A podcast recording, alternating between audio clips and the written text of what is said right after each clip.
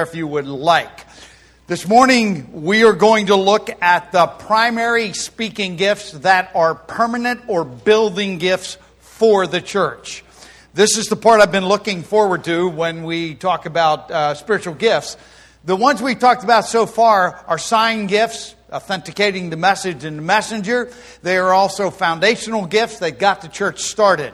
Now we're going to talk about the ones that I like as a pastor because these are the ones I can stand up here and say, if this is you, here's where you fit. Here's what you should be doing to contribute to building up and strengthening the church. This morning we're going to look at the ones that the Bible indicates are primary speaking gifts. That is teacher and the gift of pastor, teacher, and the gift of evangelism. Peter already talked a little about evangelism. I'll get back to that at the end of the sermon. I'd like to start with uh, an illustration.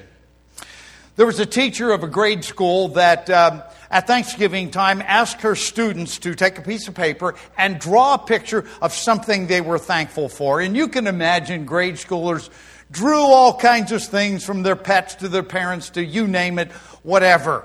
But there was one young man, and he was a little on the poor side. He was a little awkward, a little backward, just not quite with the program. And all he did was draw a picture of an empty hand.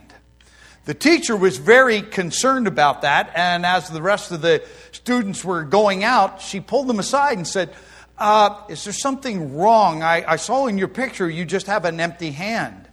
He said, No, there's nothing wrong, teacher. That's your hand. You see, when I'm scared to go out on the playground, you would come up and take my hand and lead me out. And when I wasn't sure I wanted to answer a question, you would come over and take me by the hand and encourage me to answer the question. Teacher, you you've been the one there for me. That's what I want you to hear today. Because God has equipped every one of you with a hand. Could be your mouth, could be your hands, could be your feet, could be whatever. He has equipped you to reach out and help somebody else. That's a building gift, that's a permanent gift. Every one of you, if you've trusted Christ, you have a permanent building gift to be used in conjunction along with the other gifts so that this local assembly and way beyond this local assembly, the church of Jesus Christ can be built up and become mature and move forward and minister to people. That's the message of this morning. This morning, we're going to be basically talking about those gifts that have to do with speaking. And that's okay. We will talk about all the rest of the gifts as we go through. There are 10 of them that I can identify uh, that are uh, in the Bible that are permanent or building gifts. Uh, the gift itself uh, is also the person. Some places it actually makes that clear. There's the gift of teaching, but there's the teacher. And so understand that these things are not a role or a position, they are an ability to minister, given very specifically and very specially by the Holy Spirit to all believers at the time of their uh, conversion, the time when they trusted Christ. You may or may not know what that gift is. As we go along, I will give you some ideas of how you can identify your gift and begin using it. But uh, so far, we're just going to simply challenge people in that direction. As we look, we're going to look at these three passages that relate to this. A permanent or building gift is a gift that is for the whole church age, not just for the beginning of the church age. We've already talked about some of those. It is to equip and build the church. It's for you to use, but it's also for you, if you have that gift, to teach other people. One of the things that's true of all the permanent or building gifts is that every Christian has already been instructed to carry these things out. All of us, in one way or the other, are teachers. All of us, in one way or the other, are shepherds. That's the word pastor. All of us, as Peter already mentioned, are commanded by God to evangelize, to be witnesses to those around us.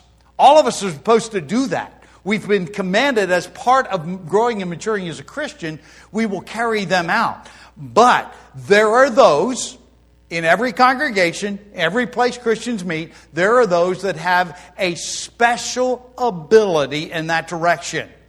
They lead the way. It becomes the primary focus of their ministry, as I have up there. And it also gives them opportunities not only to lead and to carry it out, but also to teach other people how to do that. People that don't necessarily have the gift, but teach them how to go in that direction. All of these gifts are given to male and female equally, and uh, they, it doesn't matter if you're young or old. You may not at this point know what your spiritual gift is. When I got saved, I thought my spiritual gift was helps. I now know that my spiritual gift is not helps.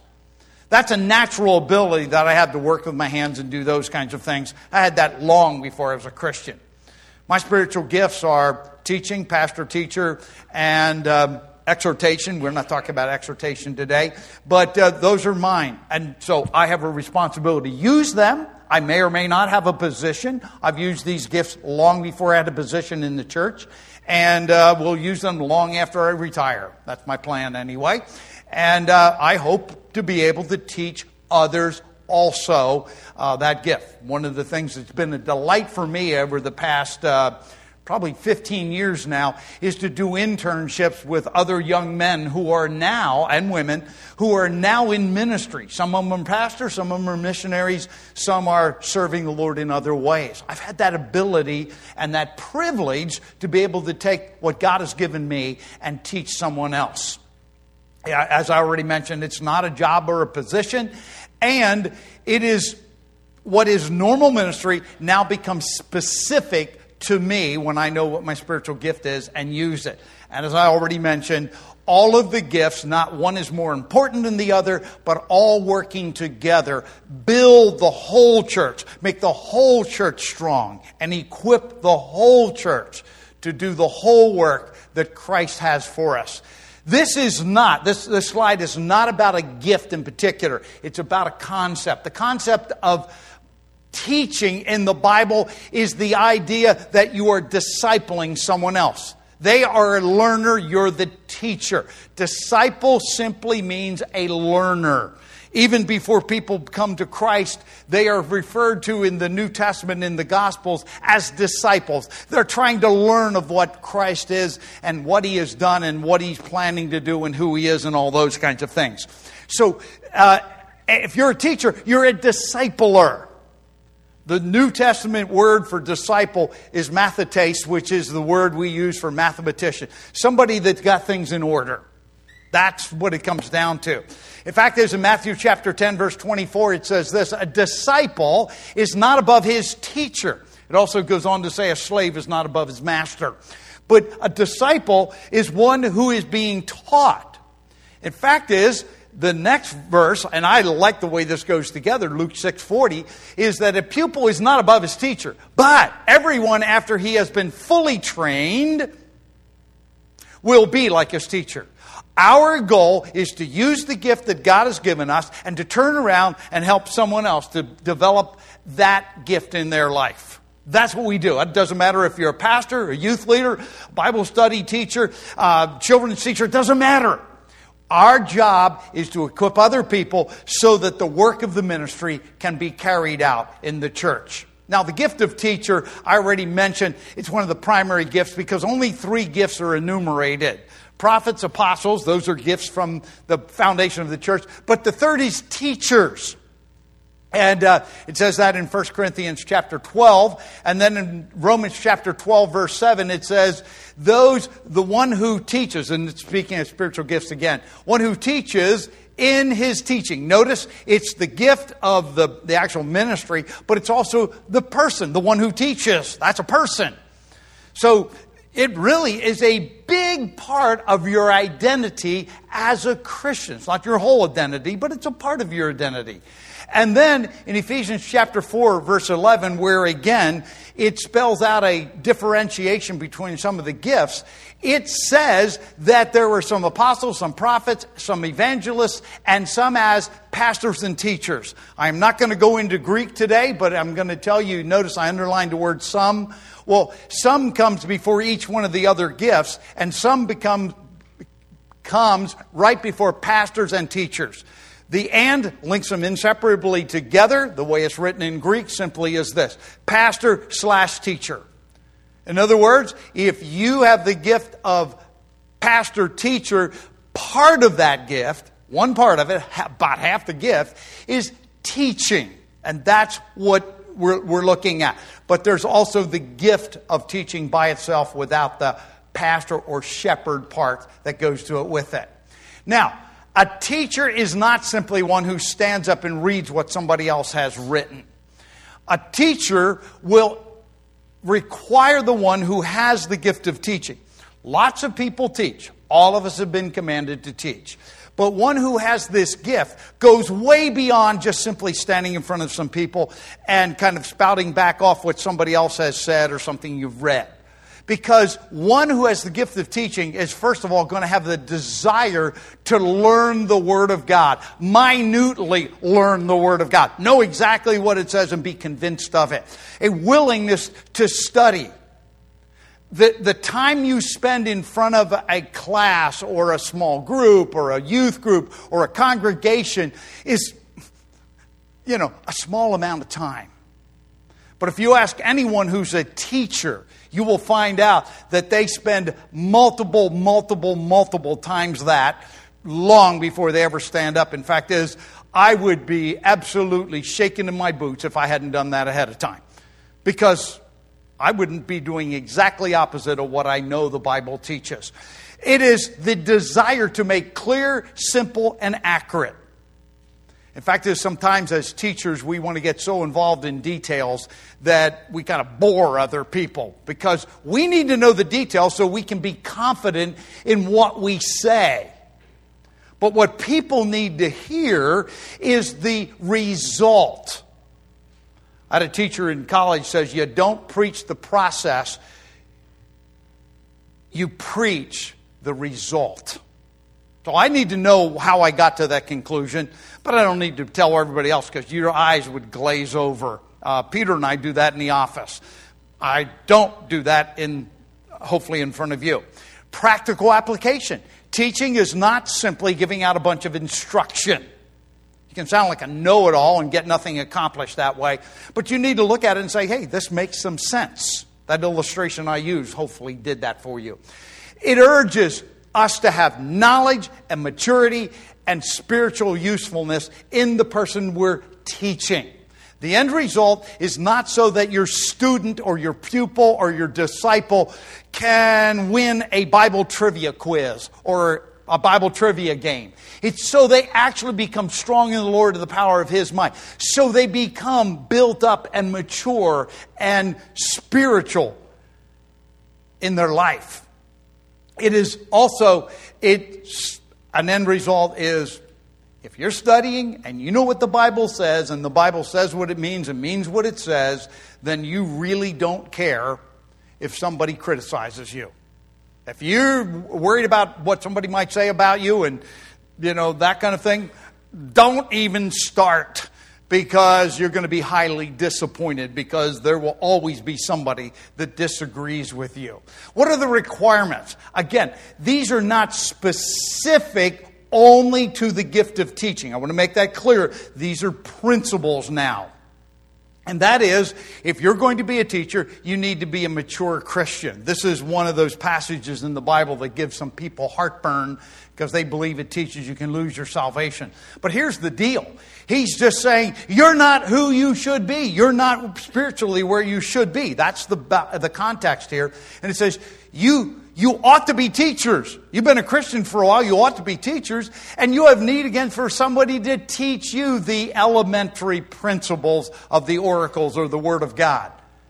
You have a need to be back on a, a baby bottle instead of eating steak.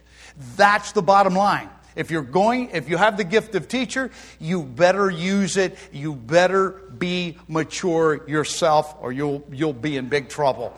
Number two, you need to be strong and steadfast in the truth. It's interesting that the Apostle Paul, when he is talking to a young pastor by the name of Timothy, he says, Timothy, here's what you need to be aware. There are many who have turned aside to fruitless discussions. In teaching, guess what? My opinion doesn't matter. Now, anybody that knows me knows I have an opinion about everything. Nothing wrong with that. But you know what? That's not Bible teaching. And I need to make sure that my opinion and what the Bible says are two different things. But, by the way, I hope that my opinions are Bible based. Okay, so I'm not going there. But the point is, there are people that just want to discuss things. They want to be teachers. They want, they want what goes with being a teacher but they don't understand either what they're saying or about the matters that they're making confident assertions. In other words, they have an opinion, but it's not an informed biblical opinion. And that's a problem. And the second verse that, uh, our second passage that deals with that is the Apostle Paul makes it clear. And folks, in case you didn't know this, we are here now. They were there back then, but it's gotten worse.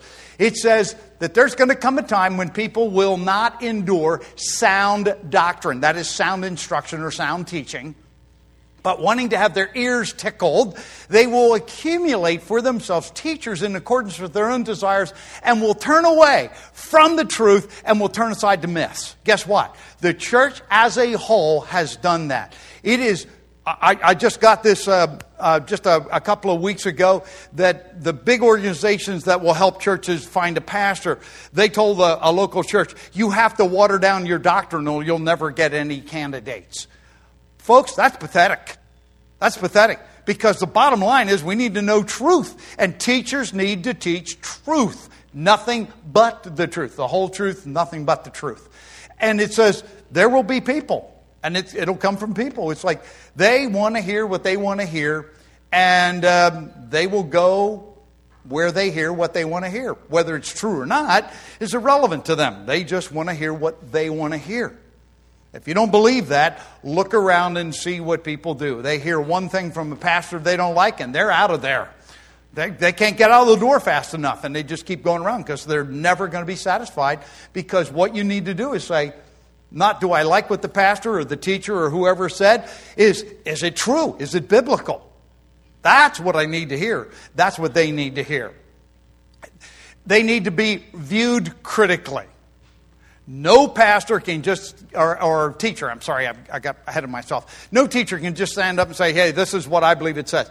No, teachers need to be held accountable. Their feet need to be held to the fire.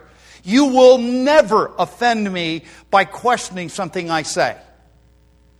If I can't give you a very good, solid biblical answer, you will drive me crazy, or it will drive me. No, you won't, but it'll drive me crazy. Maybe you will drive me crazy. I don't, that's not what I wanted to say, though.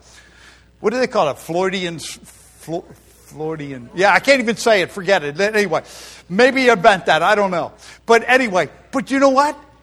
It's really true because there are false teachers. And notice what it says among you. Doesn't say from the outside, doesn't say from the world, it says among you. That's from the inside.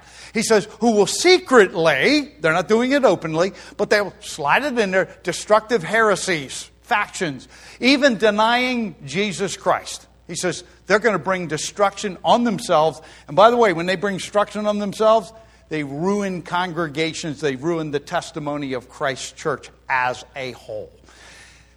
There are people who have several gifts. I'm just want to point this out. The Apostle Paul is talking about himself here when he's talking to Timothy. He says, I was appointed a preacher, and I want to, I'll, I'll get back to this again in the, in the end of the sermon. The word preacher means a proclaimer. It is normally used with the gift of evangelism, not so much with teacher or pastor teacher. Even though it's used for both of those, a, couple of times, it's basically evangelism. And then he goes on, apostle and a teacher. In his case, he had a specific audience, the Gentiles. And so the apostle Paul just tells us that he had various gifts. Now, there are some gifts. Remember, I said these are special abilities. They're male and female. For example, a female can be, have the gift, I'm sorry, of pastor teacher. On the other hand, uh, they could have the gift of teacher. But there are some restrictions on the position or the role or the job, the ministry that you would actually carry out. Doesn't mean you're not a teacher or a pastor teacher. It simply means there are not all the positions or all the roles are open. We've talked about that in the past, but it, the apostle Paul told Timothy, I do not allow a woman to teach or exercise authority over a man. Notice what it does say and what it doesn't say. It doesn't say a, a, woman can't teach. It simply says in these situations they can't teach. But there are others where, and, and I've seen this, it's very cool to me because I'm not good at this, but there are some places that it's preferable to use some of these gifts. For example, it says the older women, by the way, that does not mean you have to have a cane and have gray hair to do this. It simply has to do with maturity. Uh, but older women, likewise, are to be teaching what is good, that they may teach the young women to love their husbands, to love their, love their children, etc., etc., to be, uh, you know, all of those things that are there. In other words, it is the special ability, but they are used differently in different situations. Teachers, as I already said, this is one of the most sobering verses for me in all of the Bible. And if you think, you know what, I'd like to be a teacher. Well, unless God has called you to be a teacher and given you the gift, I, or pastor teacher for that matter, I'm going, you better slow down why? Because James chapter 3, verse 1 makes something very clear. Let not many of you become teachers, my brethren, knowing that as such we will incur a stricter judgment. Think about it this way. If you're a teacher and you're in front of people, whether it's one or two people or a whole crowd, doesn't really matter. If you are giving out truth, you better get it right. And your life better back it up because God says, I'm holding you accountable. There's no doubt about it. This is not a pride issue. Is people look up to you. They'll say, hey, Pastor Paul's my pastor. Uh, that, that's, that's heartwarming. I'm, I'm glad people look up. On the other hand, I know one thing. Anybody that says that scares the living daylights out of me. You know why? Because I know that God is holding me accountable for what I've taught that person and how I've lived before that person. Yeah, being a teacher is not to be taken lightly. But the gift, if you have it, use it. And there are various platforms. One of the things people say, oh, this person has the spiritual gift of music. There is no such thing in the Bible. But I can tell you what it does say is that there are various platforms that you can use to instruct and to teach. One of them is absolutely music. How do I know that? Because the Bible says so. It says, um, let the Word of God dwell richly in you. Notice it starts with the Word of God. It's dwelling in you. It's a part of you. And you have wisdom. That is putting the facts into action. Teaching and admonishing one another with psalms, hymns, and spiritual songs. Whether you're writing the song, whether you're singing the song, performing the song, leading the song, doesn't matter. If you have the gift of teaching, it may land up being with women. It may be land up in music. It may be with adults. It may be with children. It really doesn't matter. God uses this gift in various ways. Now, what kind of people would have a position or a job that would require or at least insinuate that this is part of their gifting? All pastor could be a teacher. I believe my primary gift is actually teacher, not pastor teacher. I think that's second. Instructor in any class where you are teaching the Bible. That could be a Bible college professor, a, a Christian school teacher uh, teaching the Bible. Uh, this is not the same as I'm a school teacher or I'm a professor or whatever. Uh, you may have that gift, but this is to be used in ministry to, to get out the Word of God. You could be a writer of Christian books, teaching materials, curriculum, and all those kinds of things. And as I said uh, a moment ago, a writer or singer of, and, and this is big, I should have underlined it, biblically correct music, not just catchy tunes and, and things that are warm and fuzzy, but no, doctrinally sound music. And we, we need to have that. Not all music is that way. What the gift is not. It's not simply reading uh, a curriculum. If you're a children's teacher, you might not actually have this show up as your gift. Here's why. I've found over the years that children's teachers tend to be having the gift of administrations because they're most likely not doing what Peter and I do on a regular basis and, and others who teach adults. But you're using what has already been put together and using it in an organized way to teach our young people. And so you may actually be teaching with an administrative um, mindset and administrative gift. It's, uh, I already said a, a, teacher in a secular uh, position, whether it's uh, somebody that's a trainer or anything else, you could have the spiritual gift, but that's not necessarily the exercise of it. And uh, one of the things that this is not is standing up and trying to impress people what you know. I had a professor, didn't totally understand it back then, that's before I was a pastor. He said, Let your education be known by your simplicity. Better know your audience. Better not talk over their head. You talk over their head, you're just drawing attention to yourself, and they go, Whoa, isn't he really articulate? By the way, I don't even know what that word. No, I do know what it means. But anyway, you know what? The thing is, you talk to who the audience is, and you don't try to impress people. You don't say, "I hope everybody recognizes me. I hope everybody looks up to me." That is not this gift. And uh, teachers can tend to be dull because the things that we think are important as as uh, teachers aren't really that important to other people. We need to teach, as I said, the result. Now, the gift of pastor teacher simply means shepherd teacher. Um, and it is the word shepherd. It's used only once, pastors, but it is used shepherd many, many times in the Bible. It, is, it means to tend, to protect, to oversee, to guide, to feed, and care for the sheep. Somebody said it a little bit like a coach. And uh, I, I kind of buy that somewhat. But what is true of a teacher is true of pastor teacher with these additions. This is the shepherd side of that gift. Willingness to walk before people. Not simply instructing, but carrying it out and walking. Remember, a shepherd in those days always walked before the sheep, led the way, the sheep followed. You did not drive sheep, you walked before the sheep.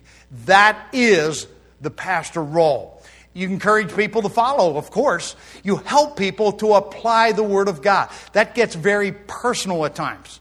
The next one is not a fun one correcting people that are astray or wrong in their doctrine or their thinking or their relationships. Uh, not a fun part of being a shepherd, but a shepherd needed to do guide the sheep back where they needed to be when they went astray. I used to say a pastor is a jack of all trades, a master of none. I got corrected this week. I saw what somebody wrote, and they were totally right. I had to change what I've been saying for years. Jack of all ministries and a master of one. If you're going to be a pastor, teacher, uh, pastor, teacher, the one you need to excel at is the teaching ministry. They're responsible leaders in the local church. In fact, is uh, this is not about the gift itself, it's the principle of shepherding. Notice it starts, you're on guard for all the flock. Uh, Paul was visiting Ephesus here for the last time. He was going back to Jerusalem. He wasn't returning. He said, You have a flock. You're shepherds. Uh, he says, God has made you overseers, your supervisors, over the flock, the, to shepherd the church of God because he says, Savage wolves will come in among you, not sparing the flock. And he goes on to say, not only will they come from the outside, but they'll also come from the inside. He says, you need to be shepherds. One of the things about uh, being a pastor is you are a shepherd. It's way more than simply someone who's a teacher. You're held to a higher standard. He says, here are the things that you need to do. If you look at this as simply a job, and I'm getting ahead of myself, uh, you get the wrong, you're, you're in the wrong place. You're in the wrong mindset. Nothing's right about this because he says you shepherd the flock, you exercise oversight, but you do it voluntarily. You do it because it's the right thing to do, and that's what God has given you. He's given the position and the gifting and all those kinds of things.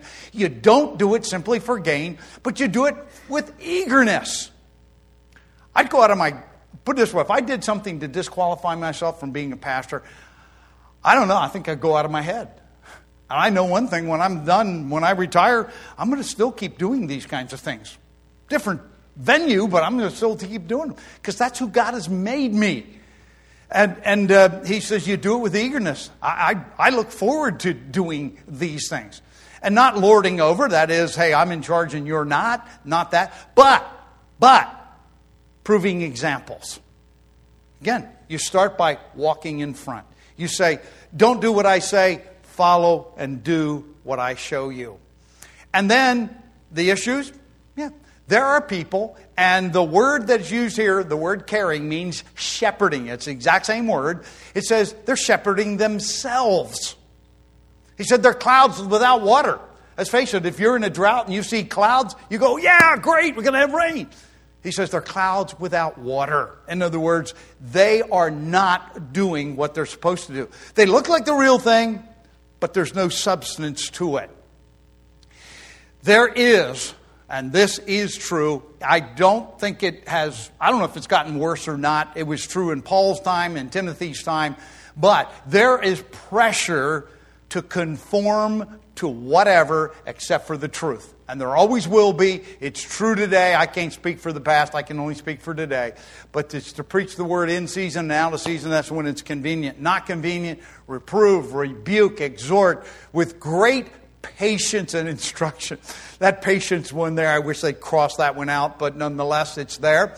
Accumulate for themselves these people who have itching ears, want their ears tickled. They want to hear only what they want to hear. They accumulate teachers in accordance with their own desires. Like you know what? If that's, I don't like it, I'm going someplace else. I'm not going to listen. It's not simply another job. I've already gone over that one. And how do you use the gift of pastor teacher? Obviously, could be a pastor. But just because you have the gift of pastor teacher does not make you a pastor of a church or a, a mission agency or any uh, a mission endeavor or anything like that. Uh, one of the a lady that I've known, and some of you have known her, um, was a teacher and a grade school principal at uh, Mount Calvary Christian School, Mrs. Nancy Morris. If that lady did not have the gift of pastor teacher, I don't know anybody that does. She was a teacher of teachers and a shepherd of kids. My kids loved her, and she was one of the toughest teachers she ever, they ever had. But she led them, she walked in front of them, she cared and tended and fed them. It gives me goosebumps just thinking. Small group leader could have the gift of pastor teacher. Could be an elder in the church, not necessarily, but could be. Uh, youth group leader, women's ministry, a chaplain at a hospital or in the military. Any of those kinds of things that is not simply teaching, but also shepherding people. What it is not, I already went over that, moving on. Uh, evangelist. Evangelist has the ability to preach the gospel to the unsaved. This is the point man for the church. This is the gift that is basically used out the doors. But not only, because all the spiritual gifts, as I mentioned before, and it is in first, uh, I mean Ephesians chapter four, verse eleven, it says that this is for the equipping of the body. In other words, if you have the gift of evangelism, it's not only okay just to use it, that would be correct, but you have the responsibility of teaching others how to witness, how to evangelize. And, but basically, you become the point person of the church. And it's clear that an evangelist is one who proclaims good tidings, the good news. That's the gospel. The gospel is the good news that Jesus Christ died for your sins, that he was buried, he rose again the third day, and that if you trust him, you can have eternal life. That's the good news. That's evangelism. It, it doesn't mean, uh, Paul told Timothy he was to do the work of an evangelist. I don't know if Timothy had the gift of evangelism or not. But if you're a pastor, teacher, or a teacher, you're also going to be doing some evangelism, just like Peter challenged you a little earlier, that all Christians are challenged to be my witnesses. Acts chapter 1, verse 8. All of us are to do that, but some have a special ability. And there is one person, only one person that I know of in the New Testament, that is actually called an evangelist. Philip the evangelist. It says he was one of the seven. You go, one of the seven what? Well, if you go back, the first deacons, the first servants in the church, there were seven of them. Stephen was uh, the number one one, and Philip was right in that list, and he is the one that became the evangelist. God had obviously gifted him in several different directions, and one of them was evangelism. How do you use the gift of evangelism? This is not my gift. Do I evangelize people? Do I witness to people? The answer is yes on a regular basis. It's not my gift. Definitely not. I know when I see somebody with evangelism, if I'm with them on a visitation, I just kind of back up because it is a, it's just like watching, it's just great watching somebody else. Just like I don't have the gift of showing mercy, just in case anybody didn't know that yet. But I've been, I've been in a hospital room where the person with me had the gift of showing mercy. I just kind of sit back and watch them work. It's really cool to see that. And it's really cool to see people that have other gifts, administration. I watch uh, Mindy, obviously, has the gift of administrations. Uh, that's why you all hired her for our secretary. But I watch, she gets stuff done that would take me forever to do. She just, I'm like, Oh, wow, that's great, you know? Hey, it, it's, it's just everybody's different. And it's really cool when you see somebody exercising your gift. They're, I'm sorry, exercising their gift. You know, and hopefully it's the same when they're watching you. It could be church planting, as in missionaries, because that is reaching out. And uh, it, in missions, or even in the United States, church planting, by the way, is not taking people from another person's flock into a new church. It is reaching out to those that don't know Christ. Camping ministries, obviously, places like Mount Lusan hundreds and thousands of young people have come to Christ in, at Mount Lusan, Word of Life, and places like that.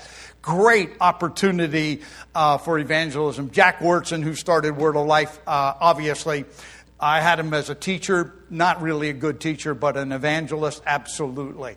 Um, writing evangelistic materials, tracts, and those kinds of things, obviously visitation ministry. And the one we usually look at is personal evangelism. And by the way, you could be Billy Graham. On the other hand, my next slide says, You aren't Billy Graham. and I'm using that one because all of you know that he just passed away. And when you talk about evangelism, people call him a pastor. He was an evangelist. That was his claim to fame.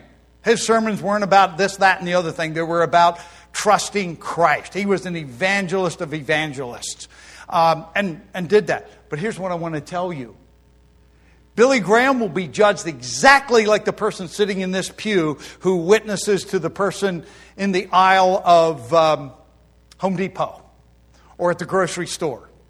Right, Brian? Him and I were talking yesterday at Home Depot. Point is, God says, Did you faithfully use the gift I gave you where I put you? You're not going to most likely be Billy Graham. But Billy Graham isn't where you work and in your neighborhood. You see, we need to simply be who we are and bloom where we're planted. God expects us to use that spiritual gift, not only to minister to other people, but to help others also be able to use that principle.